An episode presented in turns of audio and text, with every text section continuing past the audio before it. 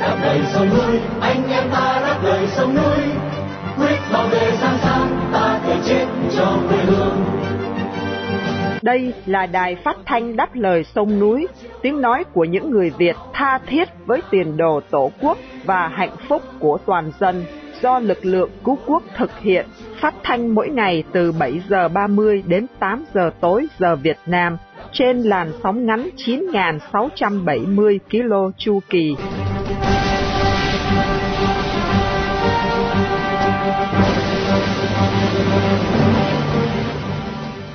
Khanh kính chào quý thính giả. Hôm nay thứ hai, ngày 24 tháng 7 năm 2023 và đây là buổi phát thanh lần thứ 4454 của Đài Đáp Lời Sông Núi. Mở đầu chương trình là phần tin tức gồm các các tin chính sau đây. Thái Lan biểu tình ủng hộ thủ lãnh đảng tiến lên. Phe Hun Sen tuyên bố thắng cử vì không có đối thủ. Nga oanh kích vào nhà thờ chính thống giáo ở cảng Odessa. Sau phần tin tức, chương trình được tiếp nối với chuyên mục phê bình hiến pháp Việt Nam và cuối cùng là phần bình luận. Buổi phát thanh hôm nay được sự bảo trợ của ông bà Đỗ Thanh Hà, cư ngụ tại thành phố Fountain Valley, tiểu bang California, trong danh sách địch vàng 365 ngày năm 2023, đồng thời để vinh danh tù nhân lương tâm Lê Xuân Phúc, một người Việt yêu nước đã bị giam cầm trong lao tù cộng sản.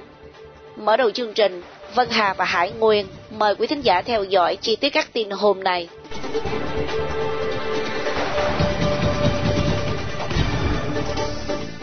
Hàng trăm người ủng hộ nền dân chủ ở Thái Lan đã xuống đường biểu tình vào hôm qua 23 tháng 7 để ủng hộ ông Pita Limjaroenrat, thủ lãnh đảng Move Forward, tiến lên sau khi ông này bị loại bỏ tư cách đại diện quốc hội. Đảng Tiến Lên đã giành chiến thắng lớn trong cuộc bầu cử vào tháng 5 sau khi nhận được sự ủng hộ mạnh mẽ của giới trẻ cho các chính sách chính trị, bao gồm cải cách quân đội, chấm dứt độc quyền kinh doanh và sửa đổi luật xúc phạm hoàng gia, bảo vệ chế độ quân chủ hùng mạnh khỏi bị chỉ trích. Quốc hội đã hai lần ngăn chặn ông Pita, 42 tuổi, tốt nghiệp Đại học Harvard, trở thành thủ tướng, điều mà những người ủng hộ ông cho biết là các quy tắc không công bằng. Người biểu tình cho biết là sẽ tiếp tục đấu tranh trong khi đám đông hô vang Pita, Pita. Các chính sách của đảng tiến lên đã khiến người ủng hộ lâm vào tình thế xung đột với quân đội bảo hoàng, giới giàu có và các thế lực bảo thủ của Thái Lan. Liên minh tám đảng, bao gồm đảng Dân túy phiêu thài, đã kiểm soát đa số Hạ viện 500 ghế. Theo hiến pháp, do quân đội đặt ra, thủ tướng tiếp theo phải giành được hơn một nửa số phiếu bầu trong lưỡng viện quốc hội, bao gồm 249 thành viên thượng viện do tập đoàn quân phiệt bổ nhiệm sau cuộc đảo tránh vào năm 2014. Một cuộc bỏ phiếu khác về chức vụ thủ tướng dự trù sẽ diễn ra vào thứ Năm 27 tháng 7, khi đảng phiêu thai trong Liên minh tiến lên sẽ đề nghị một ứng viên thủ tướng mà phần lớn được kỳ vọng là ông trùm bất động sản Sreta Thaksin. Gần 10 triệu cử tri Campuchia vào ngày hôm qua 23 tháng 7 đã đi bầu 125 đại biểu quốc hội cho nhiệm kỳ 5 năm tới. Với đảng cầm quyền nhân dân Campuchia của ông Hun Sen đã tuyên bố thắng cử vì không có đảng đối lập nào được phép ra tranh cử. Sau 38 năm điều hành đất nước, ông Hun Sen 70 tuổi sẽ lùi vào hậu trường nhường quyền lại cho người con trai cả là ông Hun Manet 45 tuổi. Các phòng phiếu tại Campuchia đã đóng cửa vào 3 giờ chiều hôm qua. Kết quả chính thức sẽ được công bố vào hôm nay. Ủy ban tuyển cử Campuchia cho biết vào lúc 1 giờ chiều đã có 74% tỷ lệ cử tri tham gia bỏ phiếu, một tỷ lệ thấp hơn so với cuộc bầu cử lần trước vào năm 2018.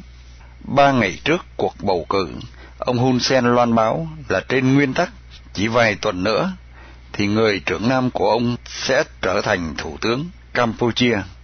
Đây là lần đầu tiên mà ông Hun Manet ra tranh cử ghế dân biểu quốc hội để đủ tư cách trở thành thủ tướng. Các cộng sự viên lâu đời của ông Hun Sen từ nhiều năm qua đã không che giấu là họ đang chuẩn bị cho một sự chuyển giao quyền lực theo kiểu cha truyền con nối tại xứ chùa tháp. Vào thứ sáu tuần trước, ông Hun Sen đã nêu lên khả năng này trả lời một cơ quan truyền thông của Trung Cộng. Thủ tướng Campuchia tuyên bố ông Hun Manet nếu như các điều kiện được hội đủ, có thể trở thành thủ tướng chỉ trong từ 3 đến 4 tuần lễ nữa mà thôi. Hải cảng Odessa thuộc miền nam Ukraine tiếp tục bị oanh kích vào đêm 22 rạng sáng 23 tháng 7 với nhà thờ chính thống giáo, một di sản của UNESCO đã bị phá hủy. Nga khẳng định đã nhắm vào các mục tiêu đang chuẩn bị tiến hành khủng bố chống lại nước Nga. Theo thống kê của Bộ Nội vụ Ukraine, trong đêm đó, Nga đã bắn 19 phi đạn nhắm vào hải cảng Odessa, làm hai người chết, 22 người khác bị thương, trong đó có 4 em nhỏ. Nhà thờ lớn Spaso Preobrezhensky được đặt dưới sự bảo trợ UNESCO đã bị oanh kích. Tổng thống Zelensky lên án quân khủng bố Nga nhắm vào một thành phố yên bình, vào những khu chung cư và nhà thờ. Đây là đợt oanh kích thứ nhì nhắm vào Odessa trong 24 giờ qua. Tại bán đảo Crimea cũng trong khu vực miền nam Ukraine, sau khi Tổng thống Volodymyr Zelensky khẳng định đây là mục tiêu phản công, quân đội Ukraine xác nhận đã tấn công bằng drone nhắm vào một kho đạn Nga. Dân cư chung quanh khu vực này đã phải di tản. Giao thông trên cây cầu Kirk nối Nga với bán đảo Crimea bị gián đoạn trong vài giờ. Cây cầu Kirk bị tấn công, sau đó đến lượt một kho xăng và kho đạn dược. Đấy là chưa kể đến một vụ hỏa hoạn đã bùng lên tại một căn cứ quân sự của Nga. Tuy không lên tiếng nhận trách nhiệm, nhưng quân đội Ukraine đã tiến hành nhiều cuộc tấn công rất sâu vào hậu phương của Nga. Về mặt quân sự, các đợt tấn công tại Crimea nhằm chặn đường tiếp vận của quân đội Nga cho các mặt trận ở miền nam Ukraine. Chiến lược đó đến nay đã đem lại một số thành công, nhưng chưa cho phép chọc thủng các tuyến phòng thủ của Nga.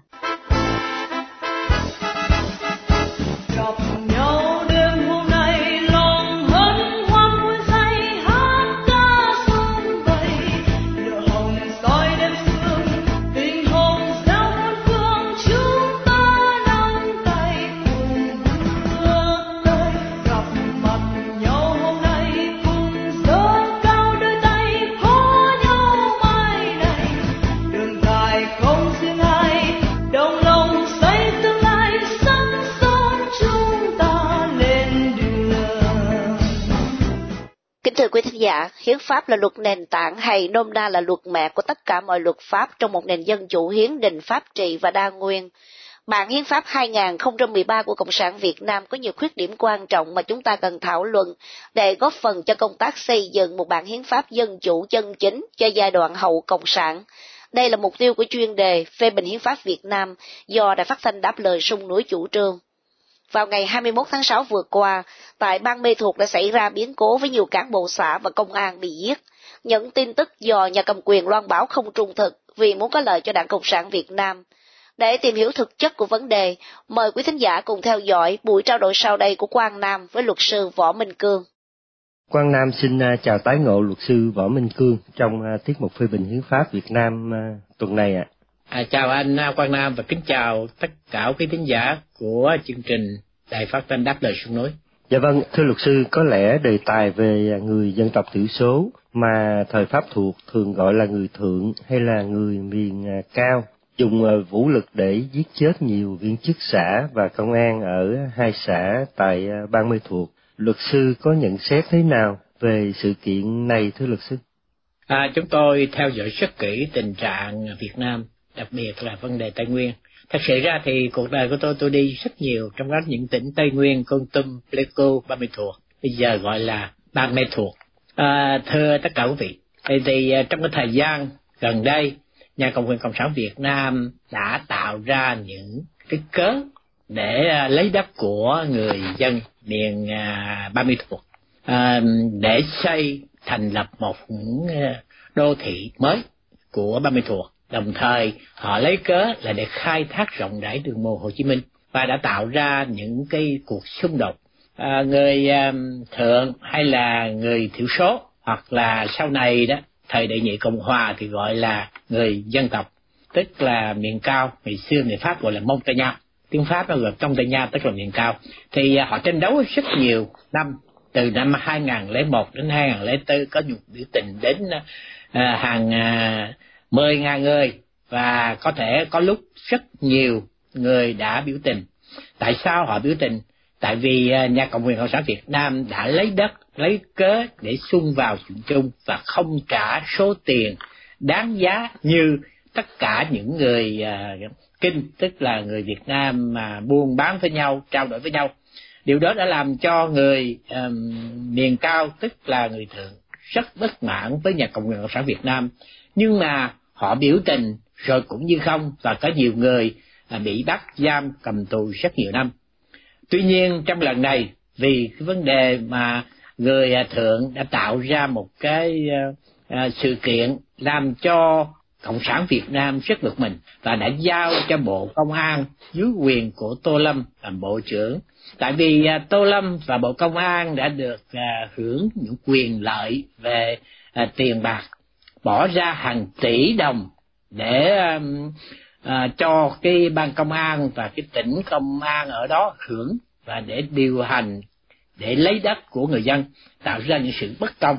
Và lẽ dĩ nhiên khi mà sống trong xã hội đó à, thì nhà cộng quyền cộng sản việt nam thường nói là người kinh người thượng hay là người đồng bào thiểu số đều bình đẳng với người à, kinh tức là người việt của chúng ta tuy nhiên họ đã tạo ra những cớ mà không bao giờ à, bình đẳng tức là vấn đề đất đai đó là thứ nhất. Thứ hai nữa nhà cộng quyền cộng sản việt nam rất sợ những người à, miền cao tức là người thượng gia nhập những hội thánh tin lành. Hội thánh tin lành này là do nhà người à, mỹ từ thời à, đệ nhất về đệ nhị cộng hòa đã có những cái à, tôn giáo. Như ví dụ như mà mạnh nhất đó của người mỹ đó là tôn giáo gọi là Protestant tức là cơ đốc giáo hay là tin lành giáo. Và người thượng người ta theo tin lành giáo rất nhiều. Và sau này đó có những cái tổ chức tôn giáo đóng tại ba mươi thuộc và đường cao đó thì người à, nhà cộng hòa cộng sản Việt Nam rất sợ những người tôn giáo này. Và họ à, bảo rằng những tôn giáo này của Mỹ diệt dây và do những người Mỹ điều động thành những người nào mà theo tôn giáo cơ đốc và tin lành này đó là đi theo Mỹ để chống lại nhà cộng hòa cộng sản Việt Nam. Đó là những lý do thứ nhất về đất đai. Họ lấy đất đai thứ hai là cấm theo những tôn giáo và bị rục soát rất nhiều. Tuy nhiên chúng ta đều biết đó, người thượng mà khi người ta theo tôn giáo đó người ta rất tin tưởng vào à, cái đấng tối cao mà họ được à, giảng giải. Đó là lý do chính yếu trong cái vấn đề nổi lên. Tuy nhiên chúng ta phải nói thẳng rằng ai đã tạo ra những cái kế này? Đó là cái câu hỏi rất lớn mà hiện thời đó có thể nhà cộng sản Việt Nam để chữ kín vấn vấn đề đó. Tuy nhiên những nguồn tin sau khi chúng tôi thu thập được và nghiên cứu rất kỹ đây là những cái cớ mà nhà cầm quyền cộng sản Việt Nam đã tạo ra thưa anh Quang Nam và thưa tất cả quý khán giả. Thưa luật sư có một số nguồn tin đó thì à, cho rằng à, Campuchia có dính líu đến à, sự kiện này. Luật sư quan điểm thế nào về cái thông tin này ạ? Dạ, hiện thời thì Campuchia như quý vị đã biết là sau năm 1985 tới giờ đó Hun Sen là người đã đứng đầu cái ờ, chế độ và chính phủ Campuchia cho tới bây giờ thì con con của Hun Sen thế Hun Sen đã điều hành trong quốc gia Campuchia chỉ có một điểm thế này là sau này đó Campuchia rời khỏi Việt Nam. Tại vì tôi ờ, xin thưa nha Hun Sen á, mà cai trị Campuchia là do nhà cầm quyền cộng sản dựng lên. chúng tôi xin ờ, cái sơ lược về cái lịch sử của Hun Sen. Hun Sen xưa đó trong cái thời mà Pol Pot á, thì Hun Sen là tư lệnh sư đoàn 7 của ờ, Campuchia đóng sát Tây Ninh.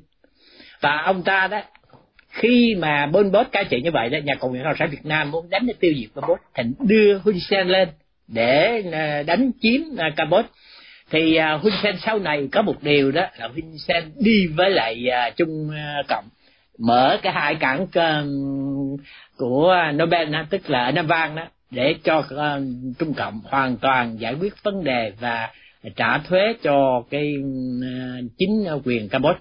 À, ờ, thì nhân cái cơ hội này đó nhà cộng sản Việt Nam muốn dằn mặt Hun Sen là phải trở về đi theo Việt Nam chứ không được theo Trung Cộng nữa. Chúng tôi không nghĩ rằng nghĩa là Campuchia hoặc là Hun Sen hoặc là con của Hun Sen dám đụng tới vấn đề mà đối với nhà cầm quyền cộng sản Việt Nam hiện thời đang cai trị thưa anh Quang Nam và thưa tất cả quý khán giả.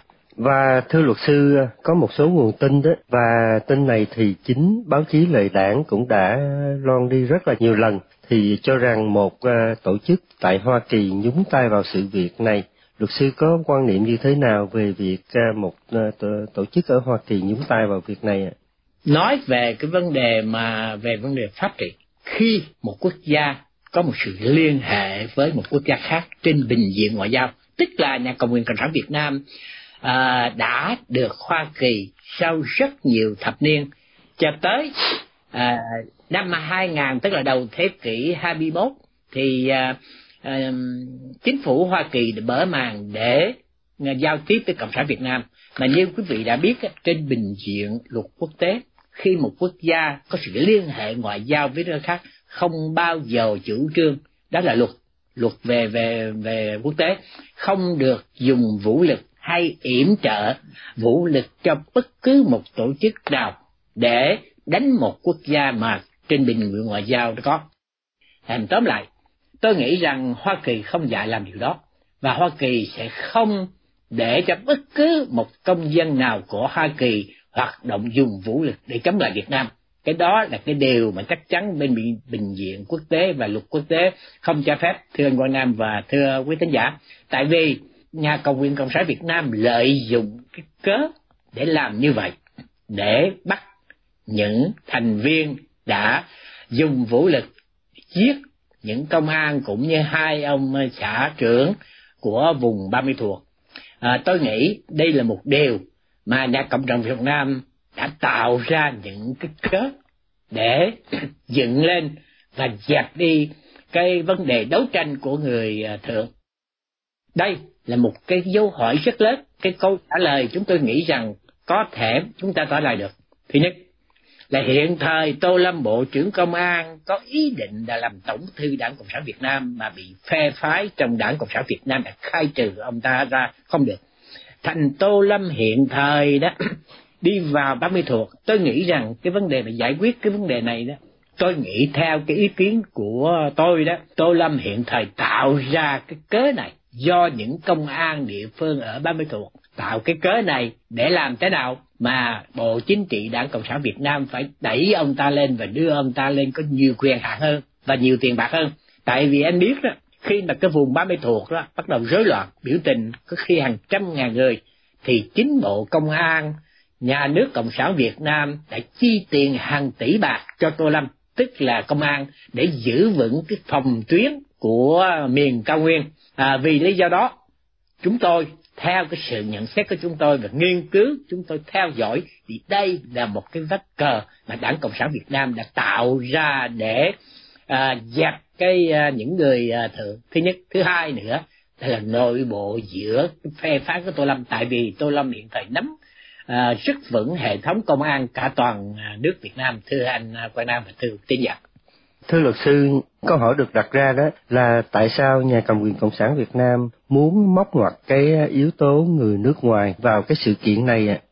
À? à, thật sự như ờ, anh Quang Nam và tất cả quý khán giả biết thường thường Đảng Cộng sản Việt Nam muốn đàn áp một nhóm nào đó, một số người nào đó, người sẽ tạo ra cái cớ để người ta mới có lý do đàn áp và bỏ tù cũng như uh, tạo ra những cái bản án tử hình cho những người đó. Người ta rất là sợ người à, miền cao người thượng bây giờ. Tại vì tôn giáo của họ tin lành và khi mở theo tin lành tôi lặp lại đó người ta rất tin tưởng. Và nhà cầm quyền ở Việt Nam cứ nghi ngờ rằng những người thượng này đã theo lời chỉ dạy của à, những à, vị à, lãnh đạo à, tinh thần tin à, tin lành thành cho Mỹ giật dây. Thành người ta đưa ra cái cớ đó để có có lý do và người ta đi gọi là hành quân tảo thanh trong tất cả các vùng. Nhưng mà thưa quý vị tất cả những ai đã sống tại à, Việt Nam cũng như theo dõi kỹ thì hệ thống công an kiểm soát rất chặt chẽ ở địa phương. Không thể nào tạo ra những cuộc à, dùng vũ lực đó bằng chứng những vũ khí. Làm sao có hai chiếc xe jeep của Việt Nam Cộng Hòa được? Ai đưa hai chiếc xe jeep đó qua? Người ta nói là Thái Lan quá xa Campuchia không thể được ở ba mươi thuộc cũng như Lào không thể nào có được chính nhà cầm quyền cộng sản Việt Nam đã đưa những vũ khí để cho nhóm này lấy tên là những series của à, Việt Nam và AR-15 tức là M16 đó, và AK nữa cho những người à, nổi lên để giết hai cái ông xã trưởng cũng như một số công an à, tại Ba Mươi Thuộc. Thưa anh, chúng tôi nghĩ trở lại và các anh mơ tưởng được cái vấn đề mà đồng tâm vào à, năm ngày 9 tháng Giêng năm 20 đó, chính những cán bộ cộng sản Việt Nam lại à, công an đặc biệt sẽ đưa những lựu đạn thối cho những người dân để tạo nên cái cớ ở đồng tâm và bắt giam tất cả những người nào mà có liều đạn hay là chống lại à, nhà cầm quyền cộng sản Việt Nam thưa anh Quang Nam và thưa quý thính giả. Dạ vâng, thưa luật sư để à, kết thúc chương trình hôm nay đó thì à, không biết luật sư có điều gì à, muốn nói thêm không ạ? Cho tới bây giờ những tin tức tôi nghiên cứu và nhận được, cái kết luận của tôi đó, cái biến cố tại ba mươi thuộc giết hai ông xã trưởng cũng như một số công an này là cái phe phái của à, bên à, Tô Lâm và phe phái của à, Đảng Cộng sản Việt Nam tại hiện thời Tô Lâm muốn nắm quyền tổng bí thư nhưng mà không nắm được. Thành những người cái không bỏ phí cho Tô Lâm thành họ tạo ra một cái cớ để dẹp Tô Lâm làm cho điệp gặp đây là một sự uh, xung đột nội bộ của đảng à, Cộng sản Việt Nam. Chúng tôi thưa với anh Văn Nam và thưa với tất cả à, quý khán giả chúng ta sẽ tiếp tục để theo dõi cái vấn đề này. Tôi có thể cam đoan rằng sau vụ này người ta sẽ dẹp hết không bao giờ có những biến cố xảy ra. Đây là một cái cớ mà đảng cộng sản việt nam tạo ra để thanh trừng lẫn nhau về nội bộ thưa anh quang nam và thưa tất cả quý khán giả chúng ta sẽ chờ xem À, xin cảm ơn anh Quang Nam và à, trân trọng à, kính chào toàn thể quý thính giả chương trình phát thanh của đài đáp lời sông núi. Dạ, vâng, xin uh, trân trọng kính chào luật sư Võ Minh Cương, xin uh, hẹn gặp lại luật sư ạ. À. Dạ, chào anh Quang Nam lời sông núi. Kính thưa quý thính giả, Đảng Cộng sản Việt Nam ví như một đống phân, là môi trường nuôi dưỡng dòi bọ tham nhũng, trừ phi đống phân đó bị hủy diệt. Dòi bọ tham nhũng cứ tiếp tục sinh sôi phát triển bất chấp những khua mồi múa mép giáo quyệt của Tổng bí thư Nguyễn Phú Trọng. Mời quý thính giả đã đáp lời sông núi nghe phần bình luận của Hiếu Trân với tựa đề Đóng phân xử tội con dòi sẽ được Nguyên Khải trình bày để kết thúc chương trình phát thanh tối nay. Chưa có phiên tòa nào ở nước Cộng hòa xã hội chủ nghĩa Việt Nam được dư luận quan tâm bàn tán như vụ án chuyến bay giải cứu đang diễn ra ở Hà Nội. Người ta chú ý vì phiên tòa có rất nhiều cái nhất đáng được ghi vào sách kỷ lục Guinness. Phiên tòa có tới 54 bị cáo và 120 luật sư ngồi chật kín cả phòng xử án. Phiên tòa có đông bị cáo là quan chức cao cấp ở năm bộ trong chính phủ, ngoại giao, y tế, công an, giao thông vận tải, văn phòng chính phủ và lãnh đạo bốn doanh nghiệp. Vụ án đưa và nhận hối lộ, lừa đảo, chiếm đoạt tài sản có số tiền tham nhũng lên tới hàng chục triệu đô la. Ngoài bốn lãnh đạo doanh nghiệp chưa rõ có phải là đảng viên đảng Cộng sản Việt Nam hay không, 50 bị cáo là quan chức chắc chắn đều là đảng viên cao cấp, thường xuyên rao giảng đạo đức cần kiệm, liêm chính, học tập và làm theo gương đạo đức Hồ Chí Minh. Thế nhưng, hành vi của họ cấu kết với nhau để ăn bẩn trên nỗi đau khổ của đồng loại trong thời kỳ dịch bệnh COVID-19 hoành hành là một tội ác ghê tởm, trời không dung, đất không tha lợi dụng hoàn cảnh của những đồng hương Việt Nam bị kẹt ở nước ngoài do dịch bệnh, họ ép các doanh nghiệp phải đút lót hàng trăm ngàn đô la để được duyệt, cấp giấy phép, thực hiện các chuyến bay giải cứu. Khoản tiền hối lộ này, doanh nghiệp phải tính vào giá vé, khiến cho mỗi vé máy bay hồi hương lên cả chục ngàn đô la, cao gấp hàng chục lần so với những chuyến bay thông thường. Có khoảng 200.000 nạn nhân là sinh viên học sinh trắng tay, người lao động xuất khẩu bị mất việc trong thời dịch bệnh. Những Việt kiều khúc ruột ngàn dặm phải gấp rút về nước chịu tang cha mẹ và có cả những cô gái ăn sương, người lao động bất hợp pháp và tù nhân mãn hạn. Họ phải mót đến đồng bạc cuối cùng, phải vay nợ, cống nạp cho cán bộ nhà nước để có được tấm vé hồi hương. Quy mô của vụ việc và sự cấu kết tinh vi để trục lợi chứng tỏ tham nhũng và đồi bại không còn là sự sa sút đạo đức của cá nhân quan chức, mà đã trở thành thuộc tính của hệ thống cầm quyền, cả ở cấp rất cao. Hệ thống đó hoạt động chỉ nhằm lợi dụng quyền lực nhà nước để trấn lột người dân mỗi khi có cơ hội và không từ một thủ đoạn nào. Về phương diện đàn áp và bóc lột, nhà nước Cộng sản Việt Nam còn đáng sợ hơn cả tập đoàn tội phạm mafia vì chúng có cả quyền lực được súng đạn bảo vệ. Vụ án chuyến bay giải cứu được chính quyền Hà Nội khởi tố từ ngày 28 tháng Giêng năm 2022 và qua hơn một năm điều tra, đã phanh phui được phần nào những hành vi phạm tội của các quan chức năm bộ nêu trên, dẫn tới phiên tòa hôm 11 tháng 7. Nhưng khi phiên tòa mở ra, người dân khá ngỡ ngàng khi thấy vắng bóng những trùm cuối, có vai trò chỉ đạo các quan chức cao cấp của các bộ cấu kết với nhau, thực hiện một trong những vụ lũng đoạn nhà nước trầm trọng nhất từ trước tới nay.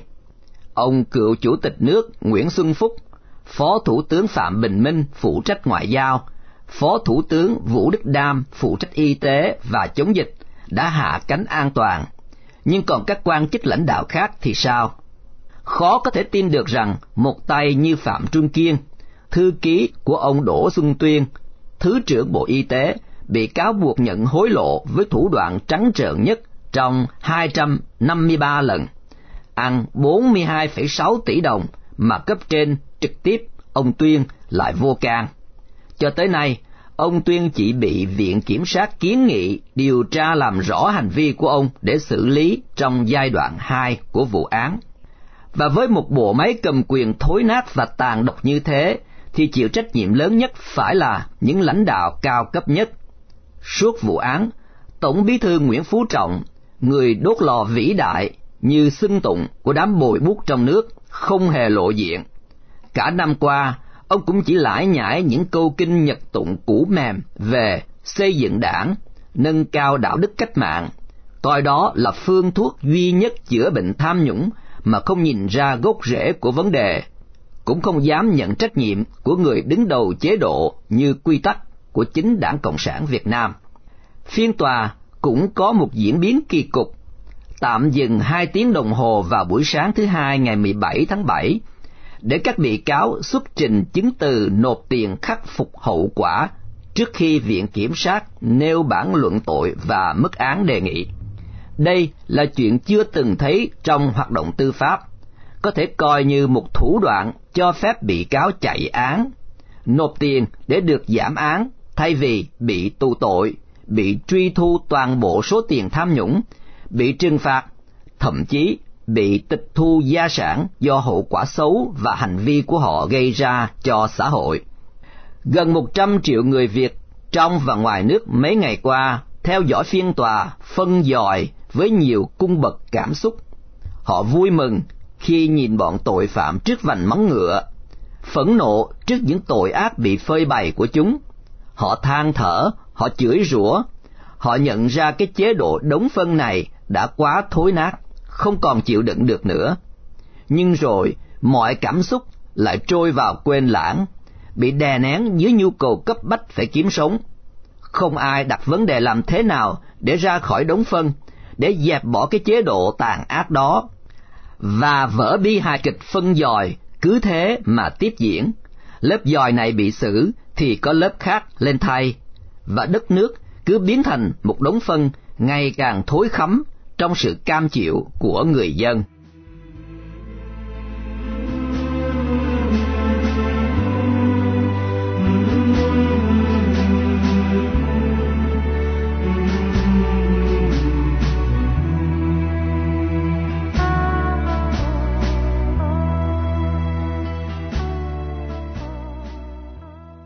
Chia tay trong buổi phát thanh tối nay, kính mời quý thính giả cũng đã đáp lời sông núi nhớ đến anh Lê Xuân Phúc, sinh năm 1951, bị bắt ngày 5 tháng 2 năm 2012 với bản án 15 năm tù giam.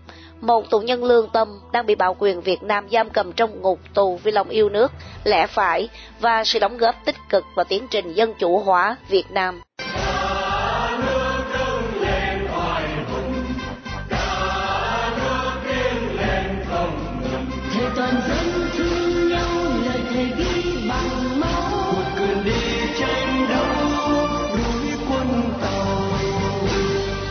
Trình phát thanh đáp lời sông nổi hôm nay đến đây là chấm dứt. Hẹn gặp lại quý thính giả trong chương trình tối mai. Cảm ơn quý thính giả đã theo dõi chương trình. Kính chúc quý vị một đêm thật bình an và xin chào tạm biệt.